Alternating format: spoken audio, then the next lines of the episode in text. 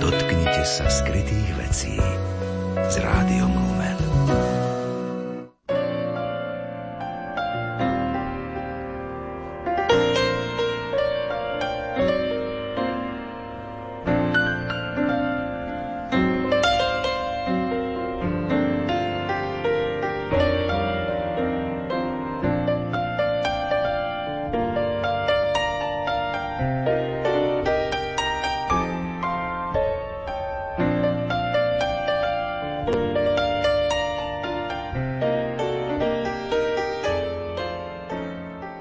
Dobrý deň, vážení poslucháči. Vítam vás pri počúvaní literárnej kaviarne. Dnes desiatý ročník celoslovenskej literárnej súťaže duchovnej tvorby Jurinova jeseň.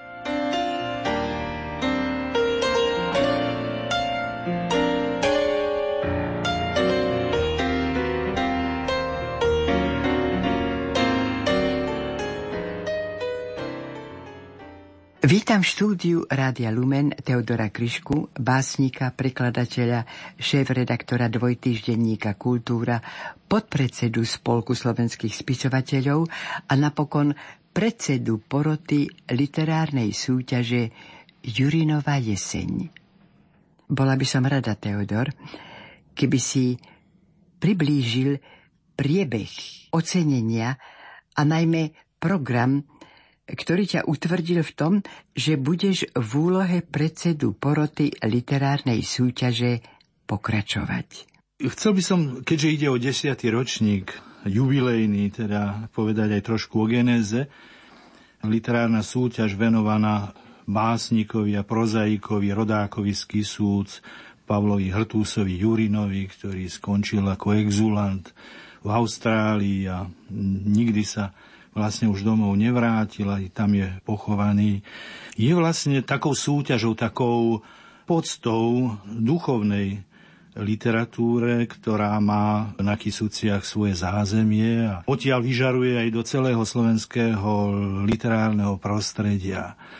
A preto som prijal pozvanie pred desiatimi rokmi od spisovateľov Petra Kubicu a Pavla Holeštiaka a pani riaditeľky knižnice Kisúckej pani Mudríkovej, ktorí sa rozhodli e, na pamiatku tohto spisovateľa e, začať literárnu súťaž. Za tých 10 rokov, čo predsedám poroti literárnej súťaže, sa z tohto podujatia vyvinul festival umenia. Teda neprezentujú sa tam iba autori poézie, prózy, ale aj výtvarníci, hudobníci a v každom ročníku vlastne tento festival tak veľmi pekne košatie, aj keď tie iné aktivity, iné druhy umenia nie sú súťažné.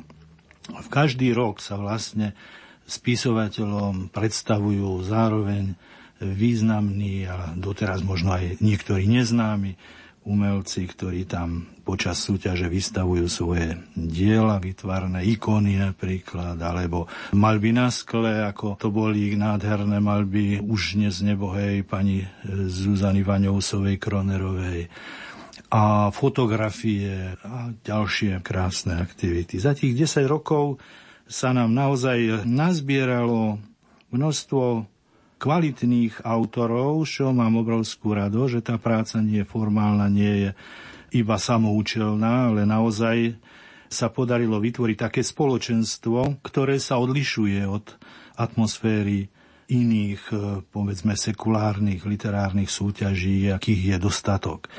Snažíme sa totiž vytvárať naozaj také duchovné prostredie, aby to prostredie bolo aj odrazom toho obsahu literárnych diel, ktoré od autorov, najmä tých, ktoré oceňujeme, požadujeme.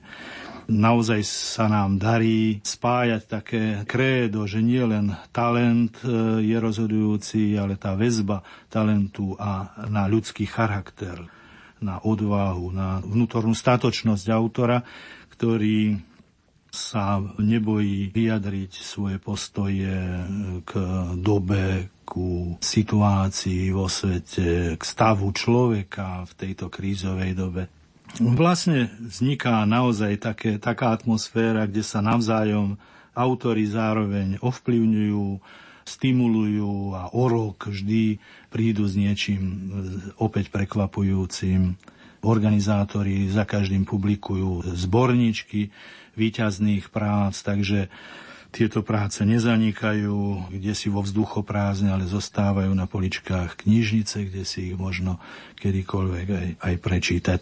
Tento rok ako jubilejný bol naozaj výnimočnou prehliadkou aj v kultúrnom dome, najmä zásluhou vedenia knižnice a pani Darinky Bajákovej, ktorá organizačne pripravila celý tento desiatý jubilejný ročník sme mali možnosť vidieť naozaj program na som profesionálnej rada. úrovni. Prepáč, som rada, že spomínaš Darinku Bajakovu, lebo skutočne ona to robí srdcom a celou no, svojou áno, bytosťou. Takých ľudí veľmi málo. Vždy to závisí. V každom meste e, kvitne kultúra, kde jeden, dvaja ľudia sú zapálení a s láskou to robia.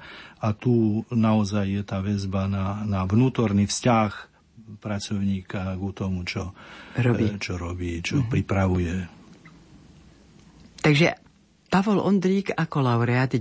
ročníka s básňou Beštia vás nielen obohatil tým, že to napísal, ale bol súčasťou i toho programu. Áno? No áno, pán farár eh, Palko Ondrík, to je už naozaj výnimočná osobnosť súťaže, už získal ocenenia viackrát a postupne rástol za posledných, tuším, 4 roky ako sa zúčastňuje e, Jurinovej jesene a myslím si, že to bol aj taký pekný darček pre súťaž, že práve on zvíťazil a zvíťazil s takou básňou, ktorá nie je zbavená odvahy, naopak je to, e, tak povediac, na hrane, na ostrý noža, ako by sa dalo povedať. Takže to je mimoriadne vzácne práve v roku storočnice pirátov krásy, teda e, zrodenia katolickej moderny, ktorá bola návratom katolíckej literatúry do ovplyvňovania kultúrneho prostredia slovenského národa, takým vtrhnutím básnikov, ktorí všetci boli kňazi a, a vyštudovali spolu v kňazskom seminári u pána biskupa Vojtašáka z Pískej kapitule.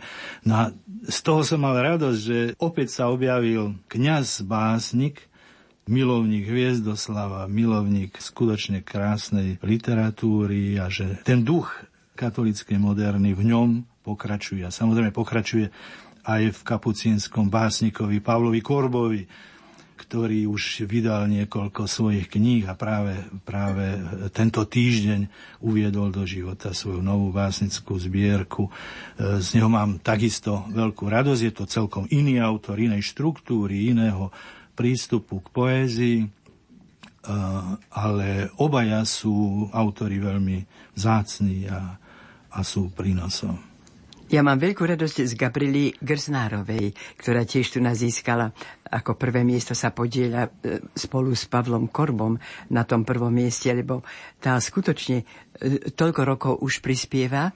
Určite má už aj ona taký počet básní, ktoré by sa mohli vydať, ale nemá na to príležitosť, alebo nie je schopná to zorganizovať. Zaiste, lebo... E, básnictvo je také povolanie také, také zvláštne, pretože sa mu venujú ľudia dosť e, uzavretí, introvertní, introvertní ktorí sa nevedia e, sami nejako presadzovať a tu chýbajú tie inštitúcie, ktoré by vyhľadávali takéto perly, aby im sami ponúkali vydania. Navyše duchovné básnictvo je trošku dnes v napätí s tým sekulárnym svetom, a, takže ten vonkajší svet ani o taký druh poézie veľký záujem nemá. Gabika si zaslúži, pretože je to e, taká obhajoba toho pôvodného pekného ženstva, ktoré ona vie vyjadriť svojím originálnym spôsobom, navyše vo viazanej forme, čo už dneska básnici ani neovládajú. Ano, ano. No a samozrejme, že prvé miesto v próze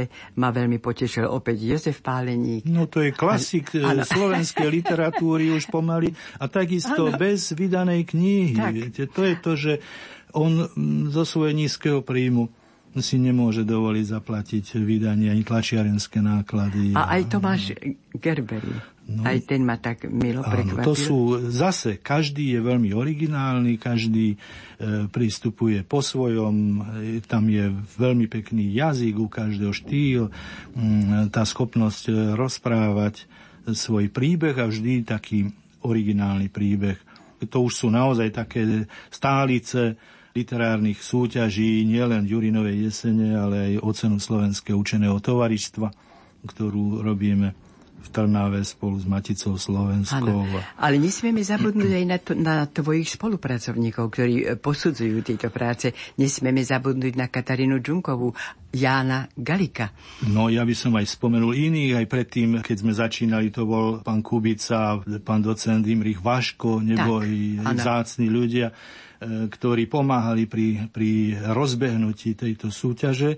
No a postupne sa porota vykryštalizovala. Katarína Džunková je autorkou súťaže, laureátkou, víťazkou, áno, áno. dokonca jej, jej debut básnický vyšiel práve s podporou e, Kisuckej knižnice Knižnice, a bolo prirodzené, že e, že teda obsadili potom mladí ľudia aj túto porotu, ako doktor Jan Gálik z Nitrianskej univerzity, veľmi, veľmi talentovaný literárny vedec, e, ktorý už má za sebou monografiu o Jánovi Harantovi.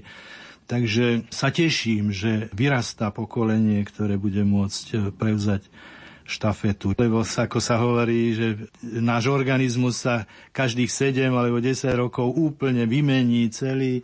Som myslel, že by sa mala obnoviť aj porota literárnej súťaže, no ale atmosféra E, tohto kultúrneho podujatia, tohto jubilejného ročníka bola taká priaznivá, taká a pekná, vlastne, taká perspektívna. A tak ťa utvrdili, utvrdili že vlastne ma, musíš pokračovať že by ďalej. som mal pokračovať, tak ano. E, hádam, ešte to vydržím chvíľu.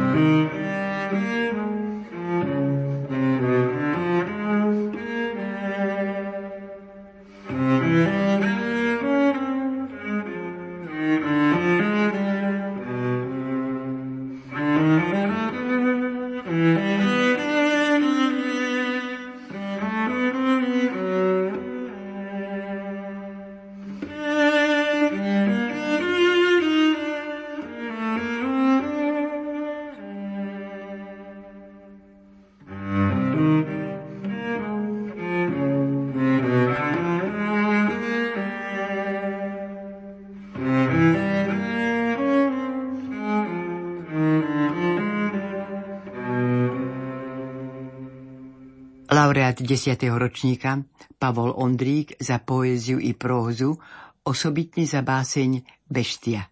Pavol Ondrík, Beštia. Ako hrozná beštia. Stojí tu Európa a spolu s ňou svet, čo sa volá Západ, Amerika.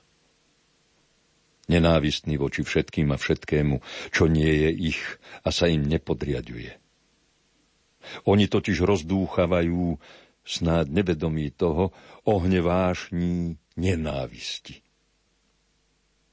Len tu, ako by ich krvilačné zavíjanie neustále znie, dookola sa opakuje mobilizácia a vojna a práva a sloboda na Ukrajine. A stoja. Pilátske ruky si umývajú zachovajúc dôstojný háb nehanebnosti. Odejúc sa do demokracie či do iných vyprázdnených slov. Krv im zasychá v dlani. Je ňou ušpinený ich čistý stôl.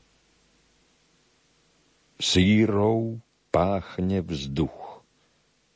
Nie však ešte sírov z prachu bomb a požiarov, vojnou rozoplátých miest, lež sírov z dychu nenásytného chrtáňa zlého gehenny odvekej.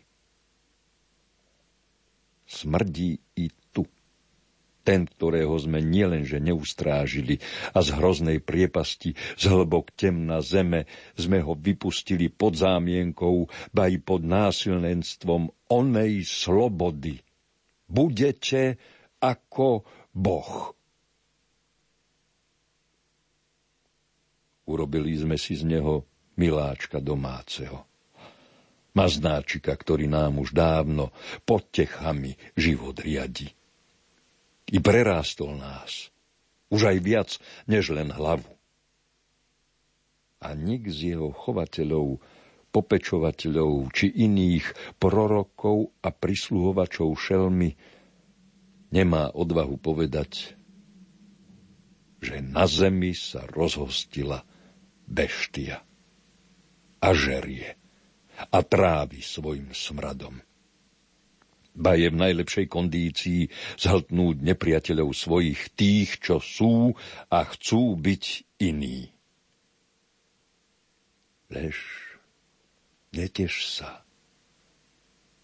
Ani ty, hlúpi žiadateľu Bohorovna, že snáď sa uľútosti nad tebou, vďakov za prísluhu sa ti odvďačí. Bo tu platí, že s jedlom rastie chuť, a pícha nemá dna. I teba zhltne. Ba je možné, že zľakne sa odvahy a sily ducha, aby sa snáď nepriotrávila, lebo pravda je jej smrť. A do svojich zubáľov, pazúriskami od nepamäti nestriženými si teba schmatne. Celý tento svet tento Babylon rozdrúzga s hukotom, o akom ešte nikto nikdy nepočul.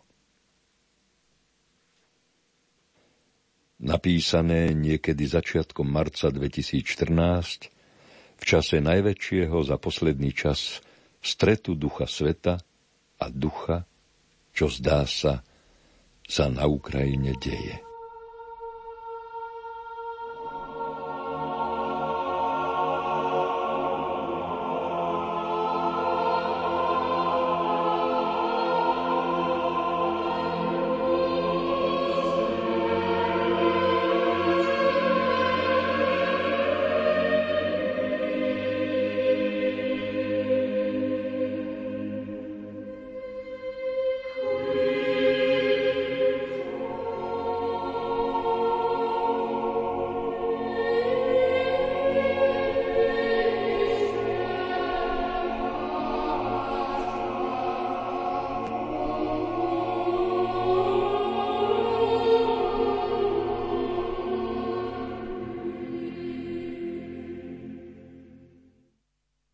Korba, kapucinský kláštor Poniky.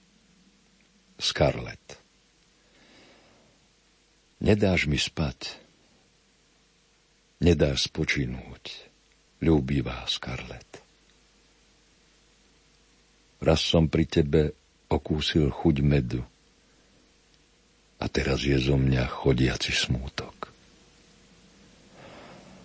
Požiera ma láska, ničí tvoja krása, spútavajú slová, čo si vyslovila pri zbere medu z tvojho tela.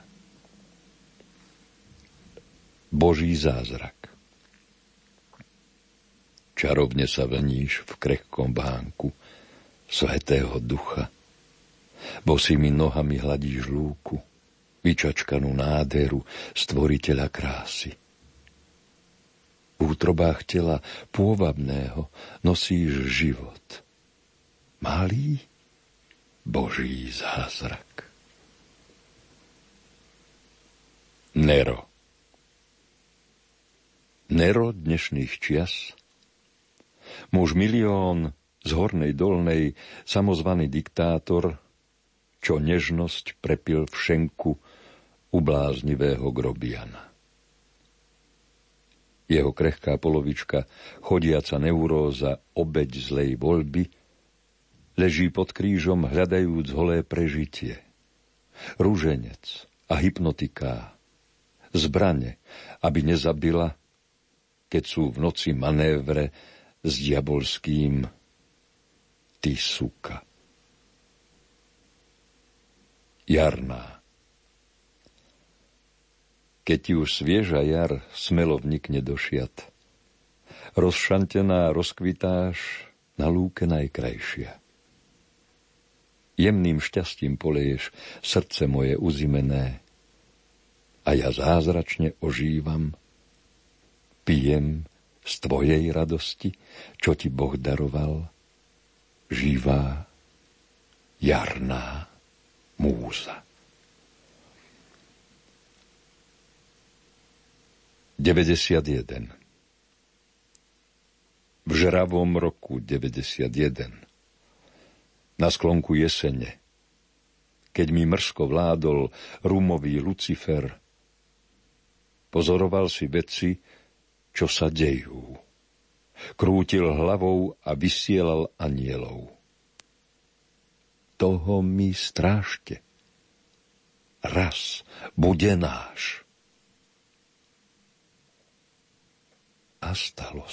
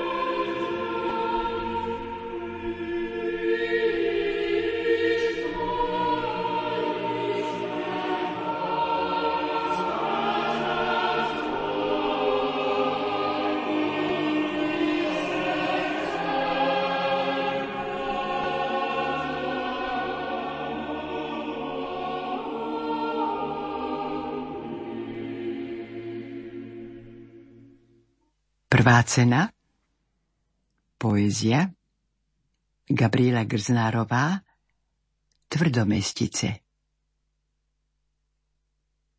Zosna Vždy každý večer čítam snár a hľadám sen, čo sa mi nestal. Kým tvoju tvár si berie jar na smutné fialkové miesta – Nakoniec si ťa obľúbi deň, vyzbrojený po zuby. A noc, tak podozrivo mladá, v mojom sne tvoje stopy hľadá. Ráno sa zbláznil zlatý dážď a všetci majú žlté dlane. V tom sne sme boli každý zvlášť. Našťastie nevieš, čo sa stane. Nakoniec si ma obľúbi deň vyvrátený na ruby. Do starých záhrad z neba padá vždy kúsok mňa a kúsok hada. Momentka v osma. Táto dedina tento večer Dedina ako v balade pritiahla súmrak v sivom koči. Deň kľačí s hlavou na kláte a lampám zakrývajú oči. A u nás nuda od včera. Lepíš sa s črepou čínskej vázy a dúfaš, že ti uveria. Dom čaká solo pre dva hlasy. Vystrihujem sa z papiera do tvaru, čo nič nepokazí. Striptís. Okolo len my a mokré steny neba, ktoré vytierajú vrany Svet ako vrby dokrútený, ako vodný opar zadýchaný. Poboskám ťa, keď sa trochu zmenší obraz vody v tvojom ľavom oku. Hambíme sa za nahotu jelší, za hromadný striptíz pri potoku. Do hladných dní januára prší, kde si v nás sa spodné prúdy pohli. Zdá sa, že aj stromy majú uši, že počujú, čo mi šepkáš do hmlí. Okolo len my a mokré nebo. Obraz vody v tvojom pravom oku. Nasľubuj mi svet, čo ešte nebol. Odhaľ sa mi celý pri potoku.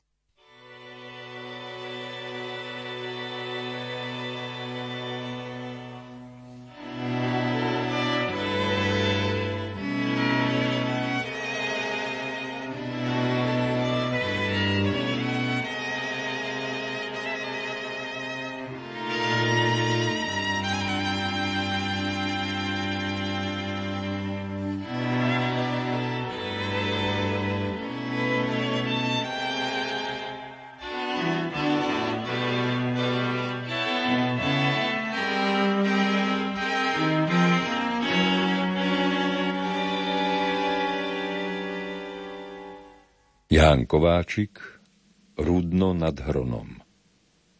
Miesto pokoja. Medžugorie. Smedný. Za lásku poďakuj iba láskou každý deň. A nie len za lásku. Stúpajúc po skalách k tebe, chcem dať všetko. Úsmev i kríž, celé srdce – a to najvzácnejšie, čo mám, modlitbu. Nevážil som si ju. No dnes sa postím od hriechu, s radosťou na kolenách plačem. Ďakujem za dotyk. Vďaka za ovocie života. Za neviditeľnú nehu matky. Za detský plač. Za bolesť. Za silu. Za druhý domov za nekonečno prozie blásky. Zdravas, buď predurčená na milosť. Boh astronaut. Siedmy deň. Zaspávaš pri svetle a potme. Kriesiš ľudstvo za matovou dlaňou. Potichu a náhlas iba tvoj nádych. A nastal ďalší polčas rozpadu prvosienky. Šedá obelela a čierna zmenila sa na popol. Čerešňa onemela na veky. Viac už oddychovať netreba. Smutný a odvážny. Ako Noé po povodni zohrievam si nohy pod perinou a dušu vo svetle mesiaca. Ako málo stačí vyriť malý krížik palcom na pery a znova umrieť na chvíľu. Miesto medzi dvoma dušami. Vo veternej škole naučil sa dýchať svet, jak steblá trávy po daždi, veselo načahujúc údy, bdieť pri Petrových nohách. Oduševnený dých lienky prečesával rosou jeho psyché a kradol plesajúce zrnká celistvosti. Napokon ani zábradlie na ihrisku nezastavilo rozbehnuté detstvo v nich. A on len potichu zelenou pastelkou otváral stromy do Korán. Patriarcha opri sa aspoň o mňa. Pošepol mi strom, keď uvidel moju beznádej.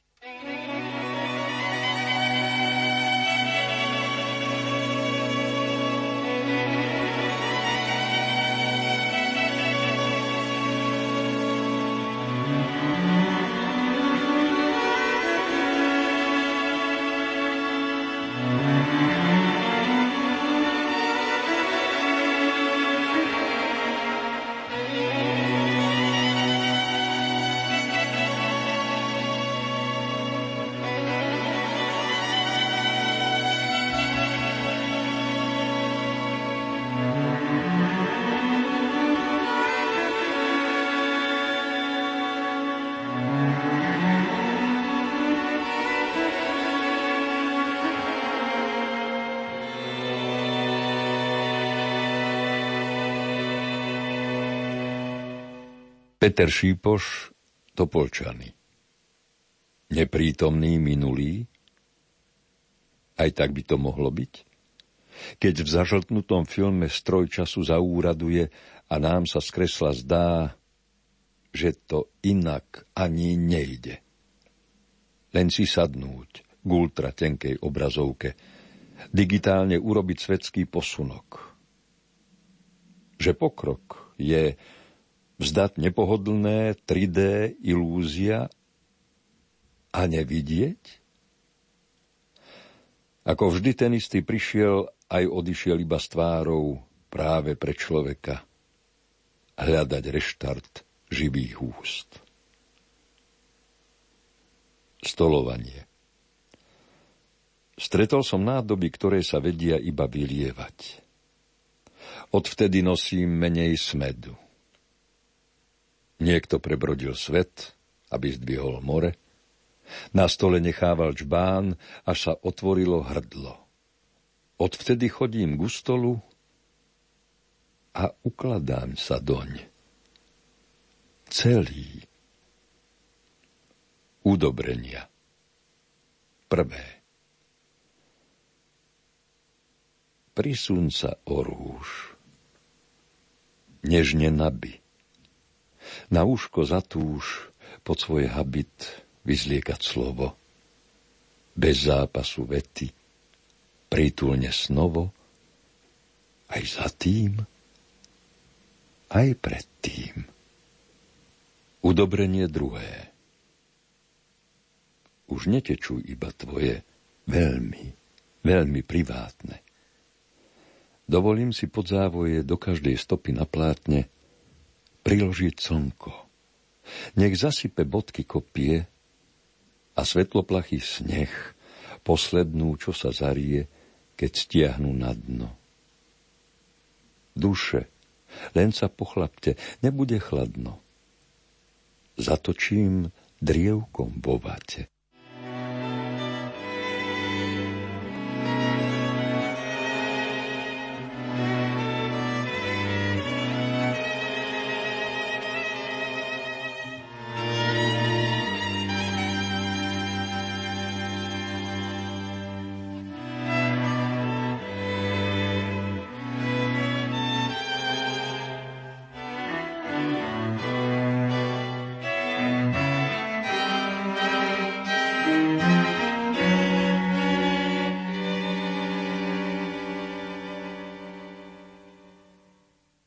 Próza, prvé miesto, Jozef Páleník, Svinná. Zvonár po matke svojej. Kostolník Juraj zazvonil pri malej kovovej bránke rodinného domu a chvíľu čakal. Nervózne trhavo pohyboval rukami, občas si ich žmolil, tu i tam si prehrabal vlasy. Čakal, kedy mu príde kto si otvoriť. Najradšej by bol, ak by sa objavil sám majiteľ. Za tým prišiel. Toho potreboval. Stalo sa. Pozdravujem ťa, Milan. Mohol by si prosím ťa zájsť do kostola. Zvony nám, ako si haprujú a zajtra má prísť pán biskup. Veď vieš, ako by to... Ale veď to zvykne robiť Tomáš, prerušil kostolníkovo prosíkanie Milan. Nie je doma. Odišiel na pár dní, akurát teraz. A Števo? Ani toho niet. Neviem, kam sa všetci vyparili. Konštatoval kostolník a nádejal sa, že tu nedostane zápornú odpoveď. Takže už som dobrý aj ja, keď nemá kto. Ostrel situáciu elektrikár Milan. Hoci možno ani sám nebol presvedčený o zamietavom stanovisku, ale divadielko predsa treba trocha hrať. Alebo ako sa hovorí, robiť drahoty. Kostolník však trpezlivo namietal. Veď vie, že to tak nie je. Vždy som najskôr teba volal, si dobrý odborník, no ty si sa väčšine vyhováral. Tak som išiel tam, kde bola cesta schodnejšia. Viem, neráčiš sa s kostolom. Ale skús sa na to pozrieť z odborného hľadiska. Si elektrikár a potrebujeme opraviť elektrinu. Je jedno kde. Že je to teraz na kostolných zvonoch, to nevnímaj. Milan počúval bez toho, aby kostolníkovi skočil do reči. Nebol na to dôvod. Keď usúdil, že ten už svoj vysvetľujúci monolog skončil, pokornejším tónom v hlase povedal Dobre teda, pôjdem. Veď aj ja v tejto dedine žijem. Dôjdem ráno, okolo siedmej, čakaj ma tam. Ale ráno príde teda... Hm, hneď ráno, nie, neboj sa, kým príde biskup, dám to do poriadku. Isto to bude nejaká maličkosť. Veď včera ešte zvonili, počul som ich. Ak by nie, tak to odzvoním ručne, dodal Potmehúcky a rovnako sa aj usmial. Juraj mu huncúcky úsmev vrátil, no bolo to tak trocha rozpačité a ničo by strojené ale potešil sa elektrikárovmu súhlasnému postoju i ústretovosti. Dúfal, že z Milana, hoc v tomto období nábožensky pasívneho, sa ešte vzťah k Bohu celkom nevytratil. Tuším sa nemýlil. Na druhý deň naozaj Milan prišiel tak, ako slúbil. Nemýlil sa ani v rozsahu opravy. Netrvala mu dlho. Aj chceli pred príchodom otca biskupa zvony odskúšať, no zvážili, že nebudú veriacich plašiť. Milan sa aj tak rozhodol, že zotrvá blízko kostola pre prípad potreby. Pána biskupa skutočne privítali, najmä miestni duchovní, ale aj veriaci, ba i zvony sa ozývali na jeho počesť, tak ako sa patrí. Milan v duchu svojho sľubu zostal dokonca posvedcujúcej slávnosti, ktorá sa konala v obci, ba uvedomil si, že mu vôbec nebolo dlho – Zaujala ho spontánnosť a pokora ľudí, pohoda, aká tu sálala, ani slova biskupa v príhovore mu nezneli macovsky. Hm. A vždy si myslel, že tí ľudia tu len márnia čas. Ďakujem ti, že si prišiel a urobil tie zvony. Veď ako by to vyzeralo bez nich. Prihovoril sa kostolník Juraj Milanovi, keď sa už z kostola trúsili poslední ľudia. Náhradný pohon neexistuje. To už nie je ako kedysi, keď sa ručne zvonilo. Vtedy nemalo čo zlyhať, iba ak zvonár. Ale to sa dalo riešiť iným. Ozaj, čo som ti dlžný za robotu? O, nič, nechaj to. Beriem to ako svoju česť. Ale predsa len, čo si by sme ti mali dať? Doriešime to potom, keď budeme elektrifikovať tie zvony v kaplnke na prelúkách. A ty by si ich predsa len spravil?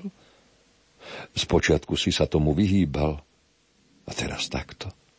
Hm, rozmyslel som si to. Či skôr premyslel. Veď tam kedysi moja mamka zvonievala. Juraj mu prikývol, no neprerušil ho a tak Milan pokračoval. Urobím to tak, aby sa dali zvony prepínať z elektrického na ručný pohon – a keď budem mať voľný čas, pôjdem ručne vyzvoniť. Nech sa to remeslo zachová v rodine. Po praslici, či ako sa to hovorí. I keď tuším, nie o remesle. Kostolník nevychádzal z údivu. Len toť prednedávno musel Milana divženie v kolese lámať, aby ho prehovoril na opravu zvonov v kostole a on sa hotuje chytiť sa zvonárčiny. Nuž, raz darmo. Jablko nepadne ďaleko od stromu. Čo i od materského? Alebo že by to tie cesty pána, ktoré sú vraj... No, Kto vie? Milan však svoje predstavy rozvíjal ďalej. Keď budem na dôchodku a veľa mi nechýba, hádam sa mi podarí zvoniť aj pravidelne. Nechaj tí, čo bývajú na prelúkách, vedia, že je čas na modlitbu aniel pána. Alebo že sa niekto pobral na väčnosť. Ozaj, koľko sa to zatrhá pri zomrelom? Keď zomrie muž tri razy a keď žena dva, obrátil sa s otázkou ohľadom štýlu zvonenia mŕtvým na Juraja. Ten hlavou leda bolo prikývol, no v tom pohybe hlavy sa zračili aj rozpaky nad prelomom v Milanovom správaní sa. Len, aby mu to vydržalo do toho dôchodku. A iba tak pre seba zamrmlal. Raz darmo. Zvonár po matke svojej.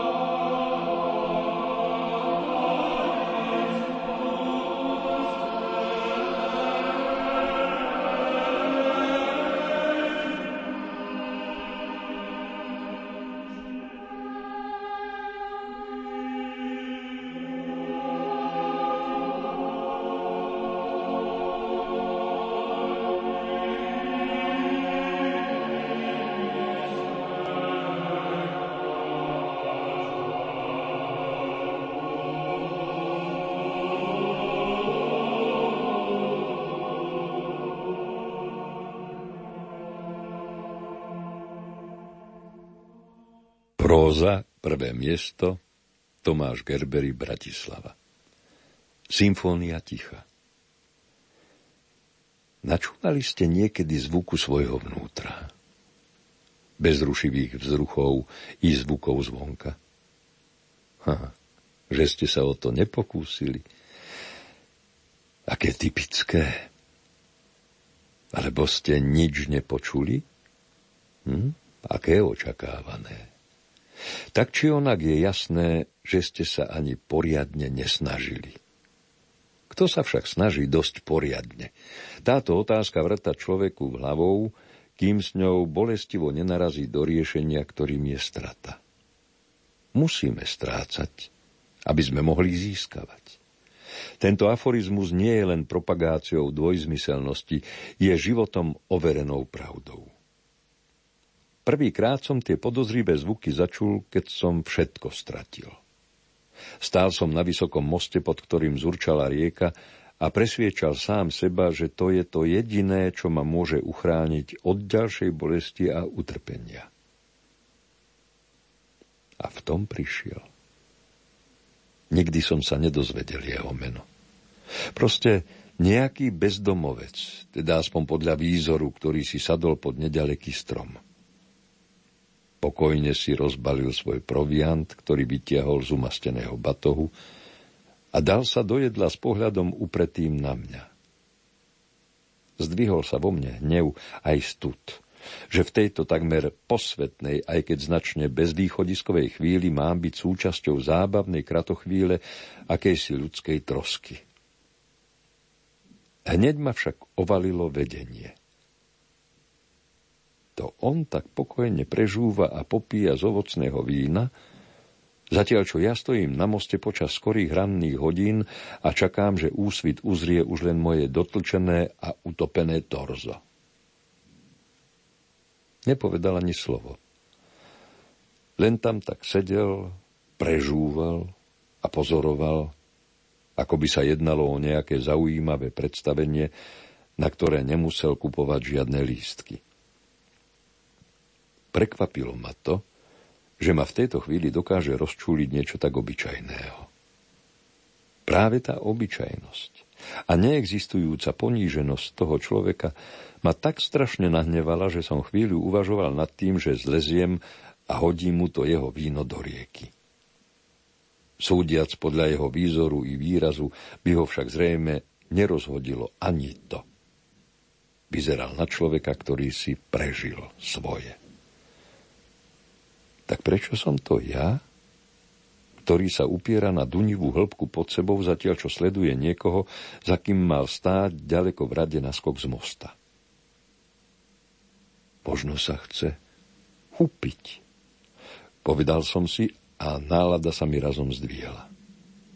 Trochu však pohasla, keď ku mne doľahla vôňa z rúk bezdomovca. Metový čaj podávaný vo fľaši od ovocného vína. No to ma podržte. To už si nemôžete veriť ani v základoch všeobecných predsudkov. Ďalší podne na to, aby som skočil. Alebo nie? Prítomnosť toho človeka ma privádzala do zúfalstva. Jeho blízky výskyt mi znemožňoval odísť dôstojne z tohto sveta.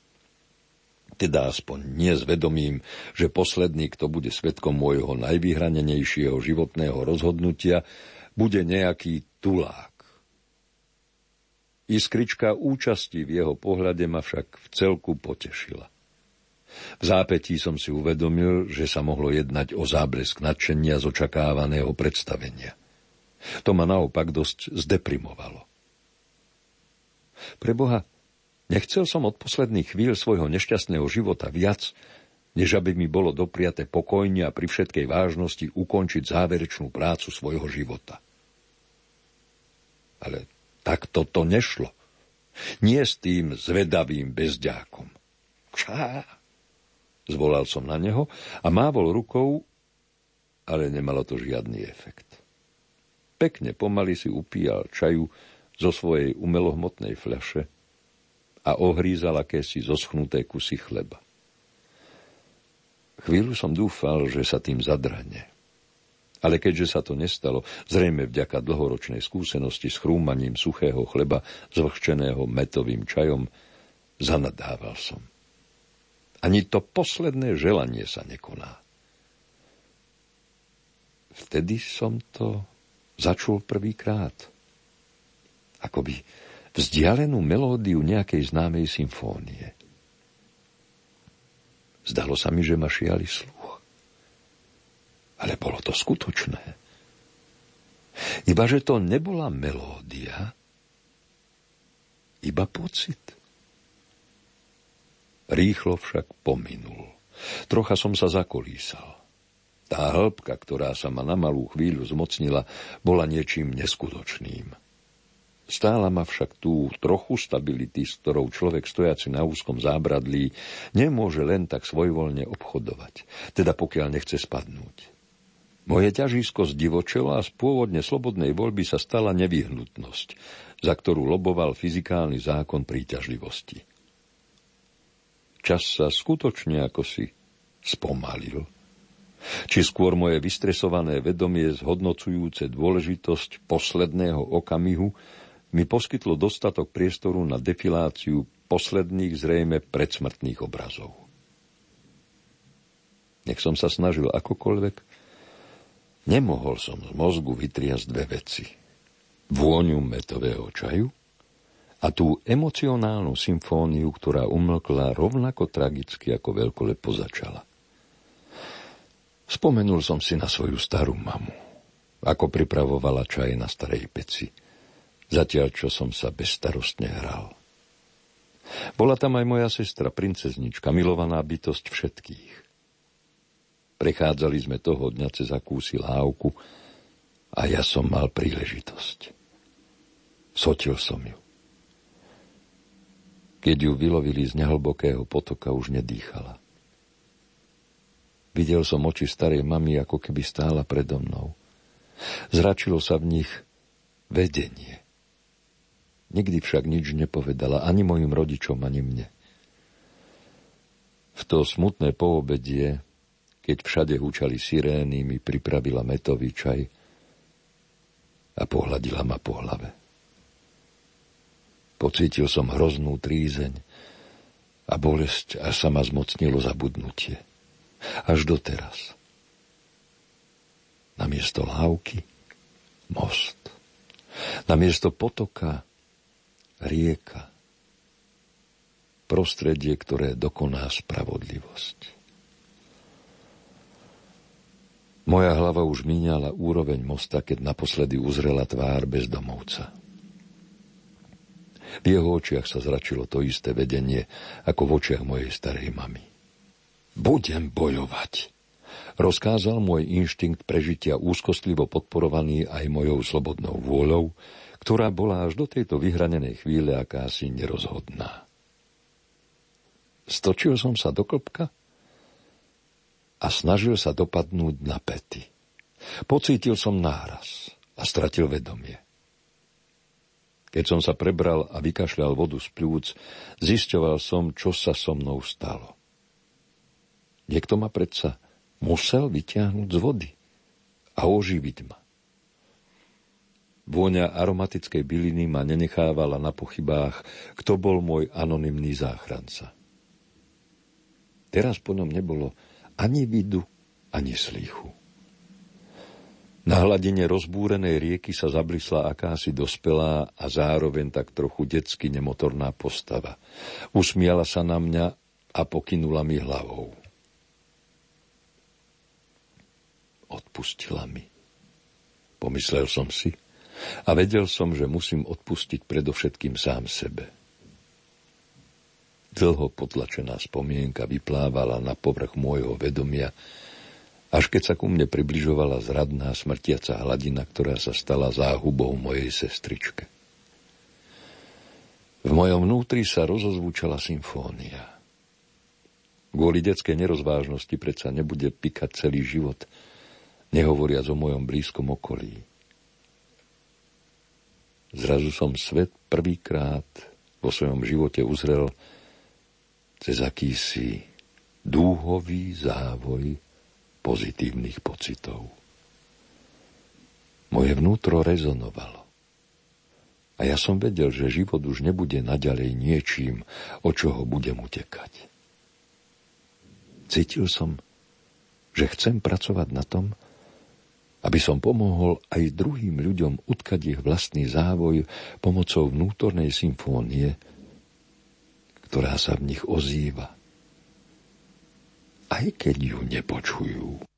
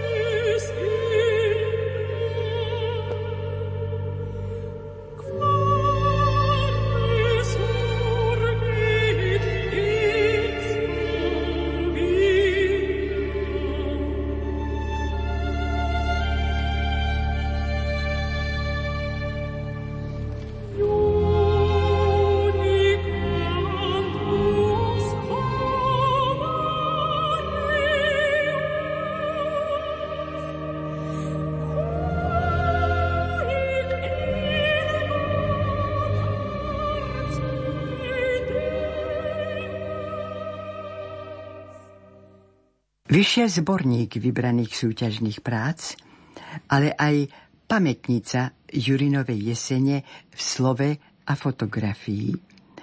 Vypočujte si úryvok z vyznania Pavla Ondríka. Jurinova jeseň, nevinná a čistá púšť. Doktor Pavol Strauss v jednej zo svojich pôstnych úvah napísal Kristus unikol zo smradu zeme do nevinnej a čistej atmosféry púšte. Ale ten, ktorý rozchýril o sebe, že ho niet, diabol, ho tu prepadol a pokúšal. A odraz toho vchádza aj do nás. Len či odoláme. Sledovaním Kristovho putovania púšťou, celého života i vesmíru, i každým kútom predstav, oživíme v sebe všetky i latentné protilátky proti zlu v nás i okolo nás. Priestor a svet, ktorý sa začal rodiť pred desiatimi rokmi a volá sa Jurinova jeseň, je pre mňa tou požehnanou, nevinnou a čistou púšťou uprostred smradu zeme. Iste, vstupujúc do nej sa človek nevyhne pokušeniam najrozličnejšieho charakteru. Ale je tu tento svet, ktorý spája niekedy úplne cudzie svety rozmanitých ľudí do jedného, nového. A ten, balzamom krásy slova, krásy ducha, reality pravdy, oblažuje srdce i dušu človeka. Považujem si za veľkú česť, keď som sa svojho času opatrne mohol dotknúť a potom aj vstúpiť do tohto Jurinovského sveta. Dnes sa k nemu hrdo hlásim a cítim sa byť jeho súčasťou. Chutí mi jeho pravdivosť slova a tváre, ktorú tam stretám. Raduje ma krásou, mnohorakým spôsobom vypovedanou a vzbudzuje vo mne úctu voči každému, či už poprvý a či po desiatý krát do ňoho vstupujúceho. Sám v ňom nachádzam svoju prapodstatnú dôstojnosť. Ako kňaz si za najväčší každodenný zázrak považujem, keď mi cudzí človek otvára svoju dušu a ja sa ocitám ako na návšteve v jeho svetini. Chce sa mi vtedy pokľaknúť, pokorne zložiť ruky a bez prestania ďakovať, že môžem spoznať celý svet, otvorené srdce človeka. To sa dá len v hlbokej dôvere, láske a v intimite, ktorú nám poskytuje sviatosť zmierenia. Ak niekto číta svoje verše, delí sa o najvnútornejšie dojmy. Vykresľuje, ako svojimi očami vníma tento svet. To je verejná spoveď, pri ktorej v pokornej dôvere odhaluje nahotu svojej duše, ale skrze ktorú, podobne ako kajúcnik pri sviatostnej spovedi, skrze Kristovo odpustenie, nadobúda pokoj. Júrinova jeseň je posvetný chorál skutočných slov z najhlbších hĺbok duše, kde Jurinovci, iste nielen oni, nachádzajú svoj pokoj. Ten sa im stáva novou silou, novou vzpruhou ísť a nebáť sa vkročiť do smradu tohto sveta.